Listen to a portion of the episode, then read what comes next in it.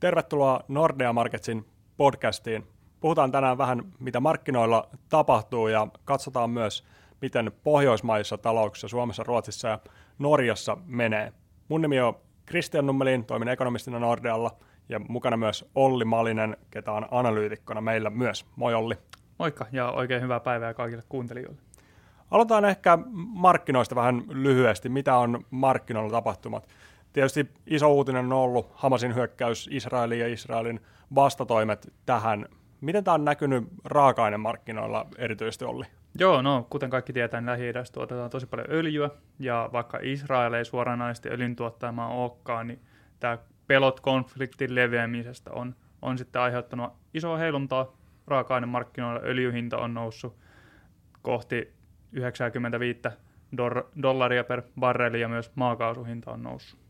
Eli sinällä tällä hetkellä öljytuotanto ei ole häirintynyt, vaan nimenomaan ne pelot, mitä, mitä tulee jatkossa olemaan. Yes, juuri ne. Esimerkiksi tuossa pari päivää sitten Ira, Iran vaati OPEC asettamaan Israelin öljysaartoa, ja tällaiset uutiset totta kai heiluttaa sitten markkinoilla. Ja Iranhan on, on merkittävä öljyntuottaja, jos tämä johtaisi esimerkiksi siihen, että Israelin ja Iranin välillä tai, tai USA tulisi mukaan, tulisi laajempi konflikti, niin se olisi sellainen, mikä kyllä häiritsisi sitä öljyntuotantoa ihan merkittävästi. Meillähän tällä hetkellä – jo kohtuukireä tarjontatilanne OPEKin tuotannon rajoituksien puolelta. Yhdysvalloissa sen sijaan tuotanto on vähän yllättäenkin tuossa heinäkuun lopun jälkeen noussut hyvin nopeasti ja öljyntuotanto on ihan, ihan kaikkien aikojen huipputasolla. Siellä on merkittävä hyppäys ollut, ollut ylöspäin. Mutta jos johtaisi siihen, että on sitten Saudi-Arabia tekee isompia tuotannonleikkauksia, Iranin öljytuotanto, mikä on noussut tänä vuonna häiriintyisi, niin nämä voisi olla semmoisia, mitkä keikauttaisi kyllä sitä öljyhintaa reippaasti ylöspäin. Et kun katsoo noita uutisia ja erilaisia skenaarioita, mitä on tehty, niin osa puhuu siellä öljyn hinnasta jo 140 dollaria voisi olla semmoinen, mihin pahimmillaan jopa, jopa hypättäisi, eli merkittävästi nykytasoja korkeampi. Mutta toisaalta, jos tämä konflikti jää aika rajo, rajoitetuksi, niin silloin öljyn tuotantoa ei olisi merkittäviä vaikutuksia – ja sitten se kysyntäpuoli puolestaan vähän tasapainoilee taantumapelkojen pelkojen välillä ja Kiinankin talous, vaikka nyt on, on jälleen kasvanut tuoreempia PKT-lukuja mukaan, mutta kuitenkin on epäilyä siitä, missä kunnossa se, se talous on. Ja kuten tiedetään, niin myös Eurooppa näyttää kohtuu, kohtuu heikolta ja teollisuussektori oikeastaan globaalistikin aika, aika pliisua. Niin, ja tämä sitten lisää totta kai epävarmuutta keskuspankkien osalta. Et jos öljyn hinta nousee huomattavasti, niin se lisää talouden hintapaineita ja sitten voidaankin joutua taas nostamaan korkoja. Kyllä, ja nythän varmasti EKP pohtii paljon ja, ja myös Fed on, on tarkkaavaisena siihen, miten öljyn hinnan nousu tulee näkymään, kuinka korkealle se nousee, miten käy kaasun hinnan kanssa talvella. Nyt mä veikkaan, että siitä viime, viime ajoista on opittu se, että ne energiasokit voi mennä aika laaja-alaisesti ja aiheuttaa isoja hintapaineita taloudessa. Ja todennäköisesti kun inflaatio on ollut niin pitkään niin korkeata yli keskuspankkien tavoitteen, niin helposti voidaan, voidaan palata sitten koronnostoihin, jos energiamarkkinoille tulee, tulee suurempia häiriöitä, mutta tämä on ehkä semmoinen enemmänkin riskiskenaario vielä, vielä tässä vaiheessa.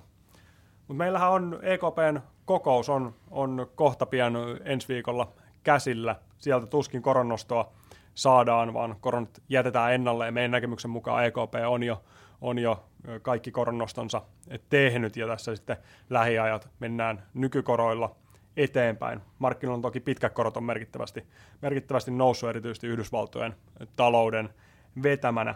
Mutta ehkä keskitytään tässä podissa vielä, vielä enemmän tuohon pohjoismaisten talouksien tilanteeseen.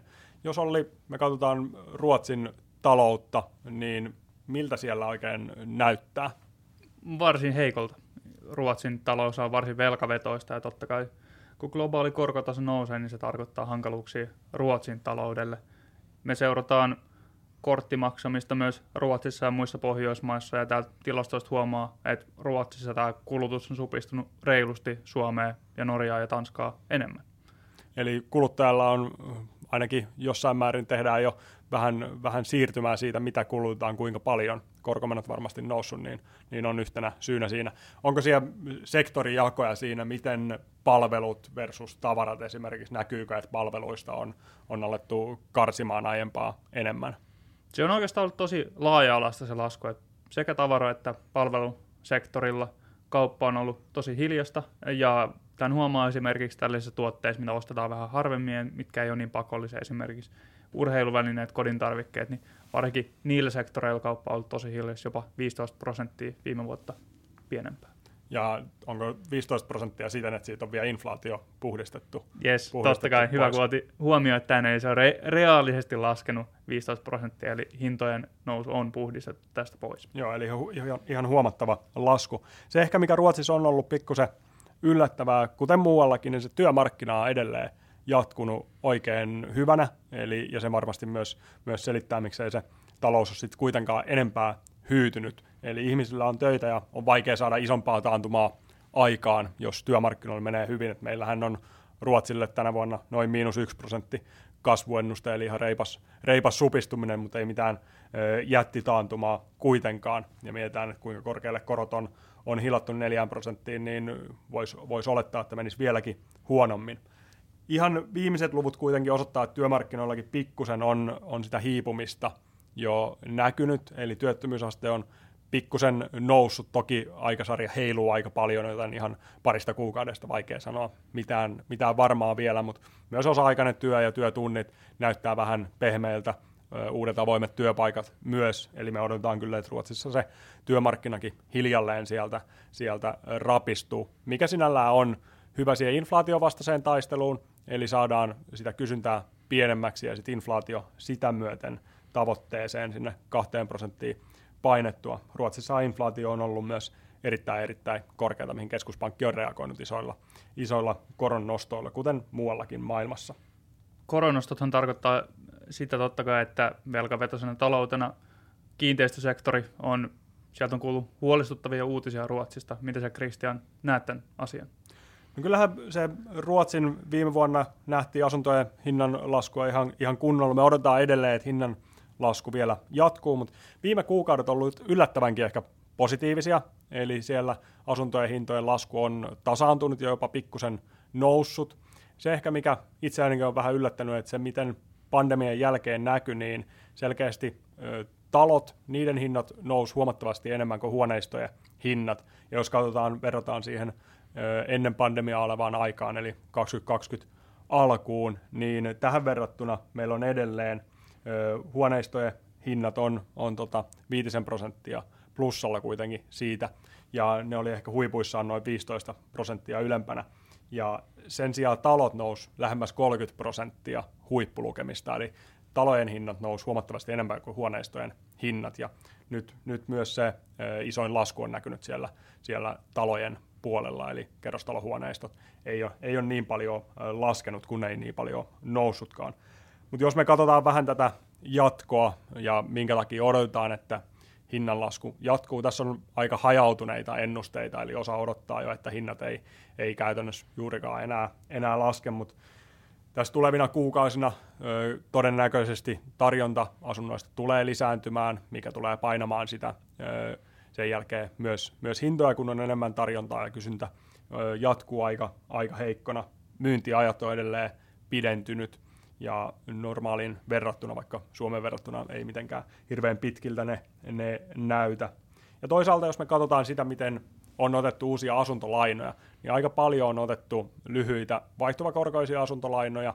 Jos katsotaan esimerkiksi Riksbankin kommunikaatio, missä korot heidän mukaansa pysyisi seuraavat pari, pari kolme vuotta, niin sen perusteella, jos uskoisi täysin sen Riksbankin kommunikaation, niin ku, olisi kannattavampaa ottaa itse asiassa vähän pidempi kiinteä korko, mutta kuluttajat on kuitenkin suosinut niitä vaihtuvakorkoisia. Eli ehkä siellä on ajatus, että korot ei ole kovin kauaa näin korkeita, otettu vaihtuvakorkoisia, jotta hyödytään sitten odotetuista tulevista koronlaskuista. Ja, eli ehkä indikoi sitä, että siihen korkeimpiin korkoihin ei ole täysin vielä totuttu, ja siellä on putkessa vielä, vielä tottuminen siihen korkeampaan korkotasoon, ja tämä kyllä tulee painaa, painaa hintoja. Et helposti se ö, ihmismieli jää sinne muutaman vuoden takaisin korkotasoon ja ajattelee, että se on se perusnormaali tilanne. Ja nyt kun korot on noussut huomattavasti korkeammalle, niin tuskin palataan enää, enää niihin nollakorkoaikoihin. Ja sopeutaminen tietysti ottaa aikansa asuntomarkkinoillakin. Joten me nähdään, että vielä, vielä hinnat tulee alaspäin, niin huipuista tiputaan semmoinen vajaa, vajaa parikymmentä prosenttia kokonaisuudessaan. Eli kyllähän se tietysti aiheuttaa riskejä siihen koko, koko taloudelle, vaikka ei mitään suurempaa kriisiä povata, mutta semmoinen varmasti, mikä pysyy pinnalla ja, ja huolestuttaa siihen yleiseen talouskehitykseen myös. Ruotsalaista kuluttajaa painaa inflaation ja korkeiden korkojen lisäksi heikko kruunu. Miten sä näet valuuttaekonomistina tämän? Kyllähän toi heikko kruunu on ollut varmasti yksi tekijä myös siinä korkean inflaation taustalla. Kruunu on heikentynyt ihan, ihan mittavasti viime, viime vuosina ja se tietysti nostaa tuontitavaroiden hintoja.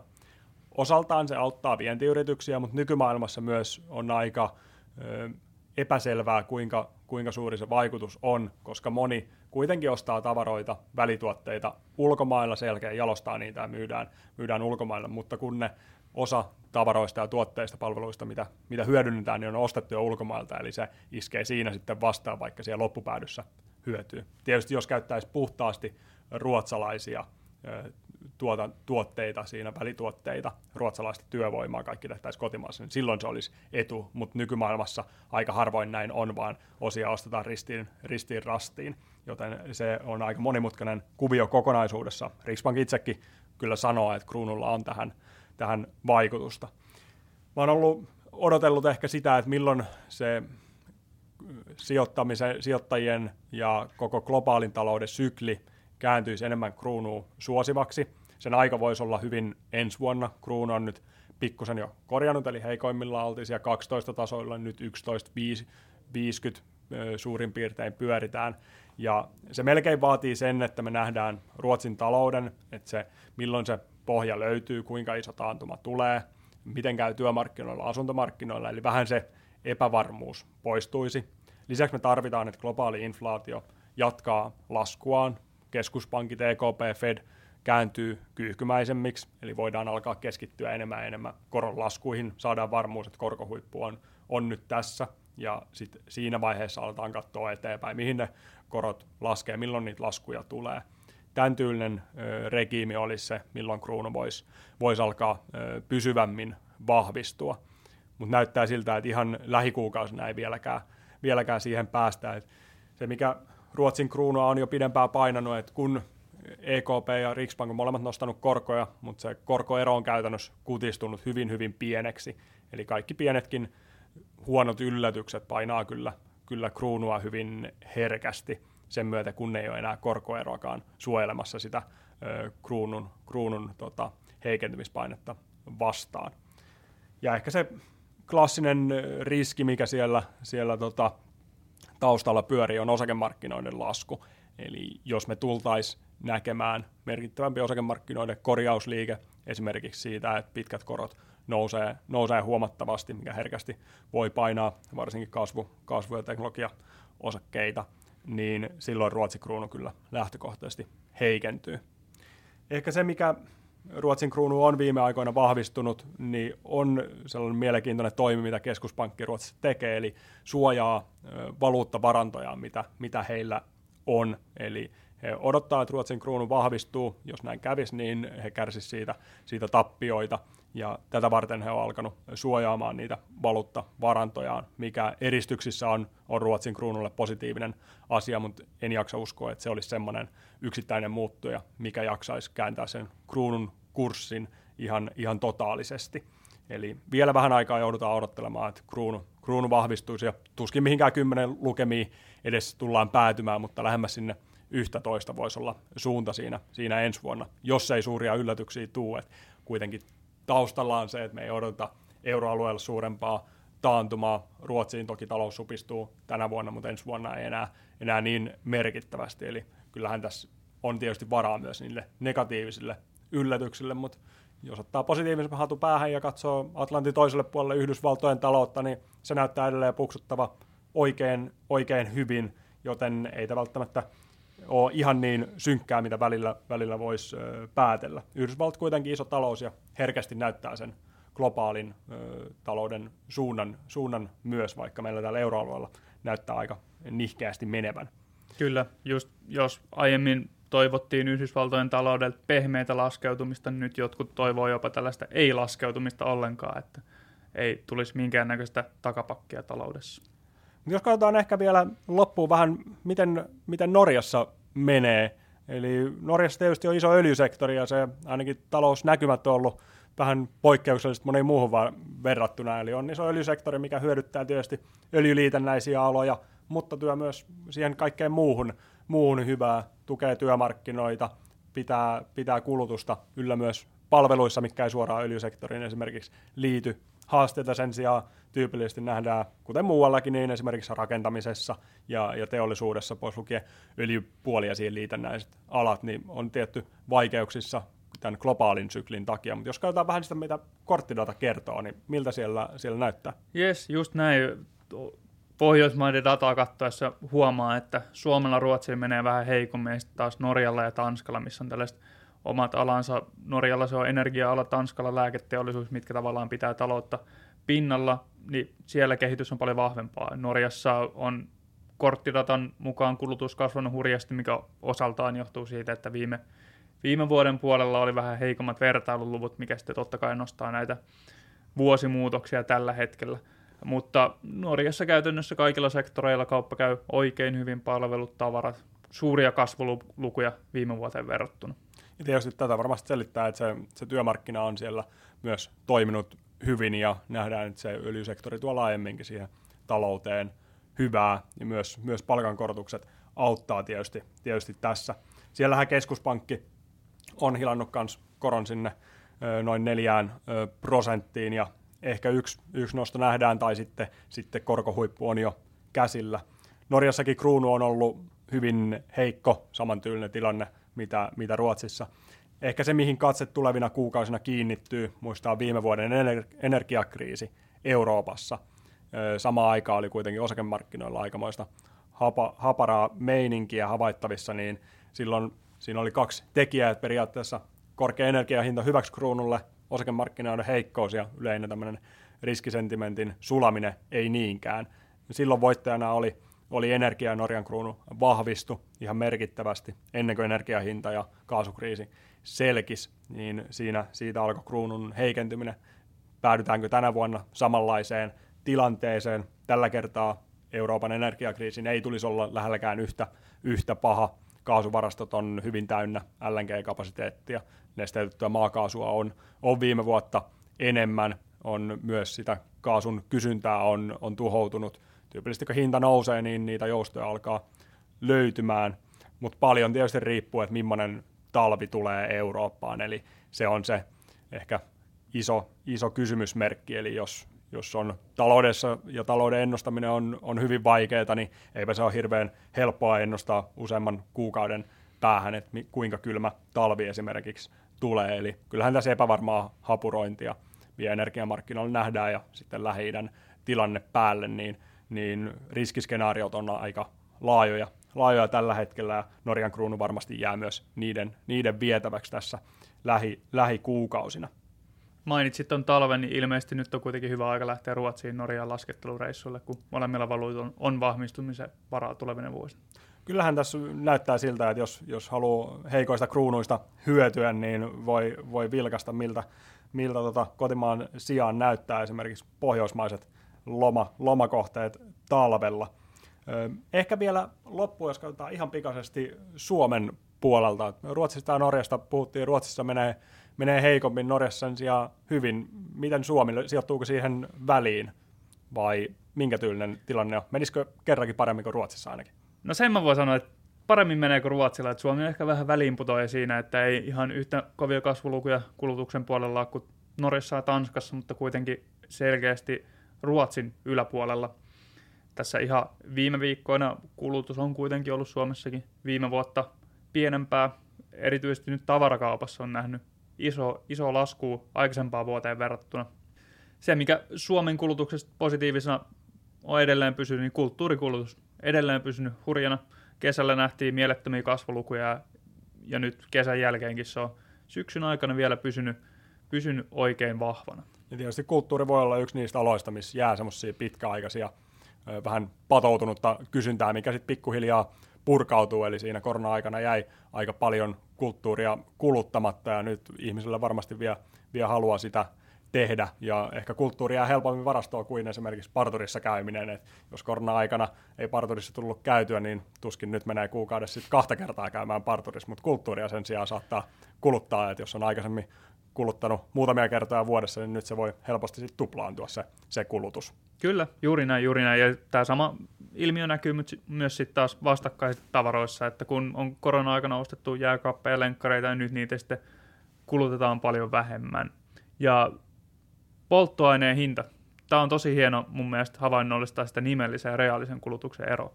Eli viime kesänä kaikki muistaa, energiahinta oli korkealla, polttoainetta kulutettiin reaalisesti saman verran kuin aikaisemmin, mutta siihen kuluu paljon enemmän rahaa. Eli polttoainepumpulla maksettiin enemmän.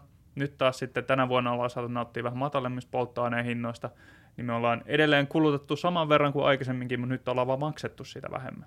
Ja sitten taas nyt, kun energiahinta on lähtenyt nousuun tässä viime kuukausien aikana, niin taas huomataan sama ilmiö, että kulutetaan saman verran kuin aikaisemminkin, mutta joudutaan taas maksaa siitä enemmän. Ja toi on varmasti semmoinen, mikä vaikuttaa myös sit muihin, muihin aloihin. Eli jos oletetaan, että se kysyntä ei ole niin, niin kovin joustavaa, ainakaan pienillä hinnan muutoksilla, niin silloin rahaa jää joko enemmän johonkin tai sitten vastaavasti, jos hinnat nousee, niin se on herkästi voi olla sitten pois, pois jostain kulutuksesta. Kyllä, juuri näin. Me jäädään seuraamaan Ruotsin ja, ja Norjan tilannetta ja tietysti myös, myös Suomen, Suomen meininkiä tulevina kuukausina, kuinka, kuinka heikoksi talous menee vai alkaako olemaan pohjat jo, jo näkyvissä. Samalla pidetään huomioon keskuspankeissa, mitä, mitä korot tulevat tekemään. Joko korkohuippu olisi löytynyt Euroopassa ja myös, myös Yhdysvalloissa, vai vieläkään joudutaan vähän, vähän nostelemaan korkoa.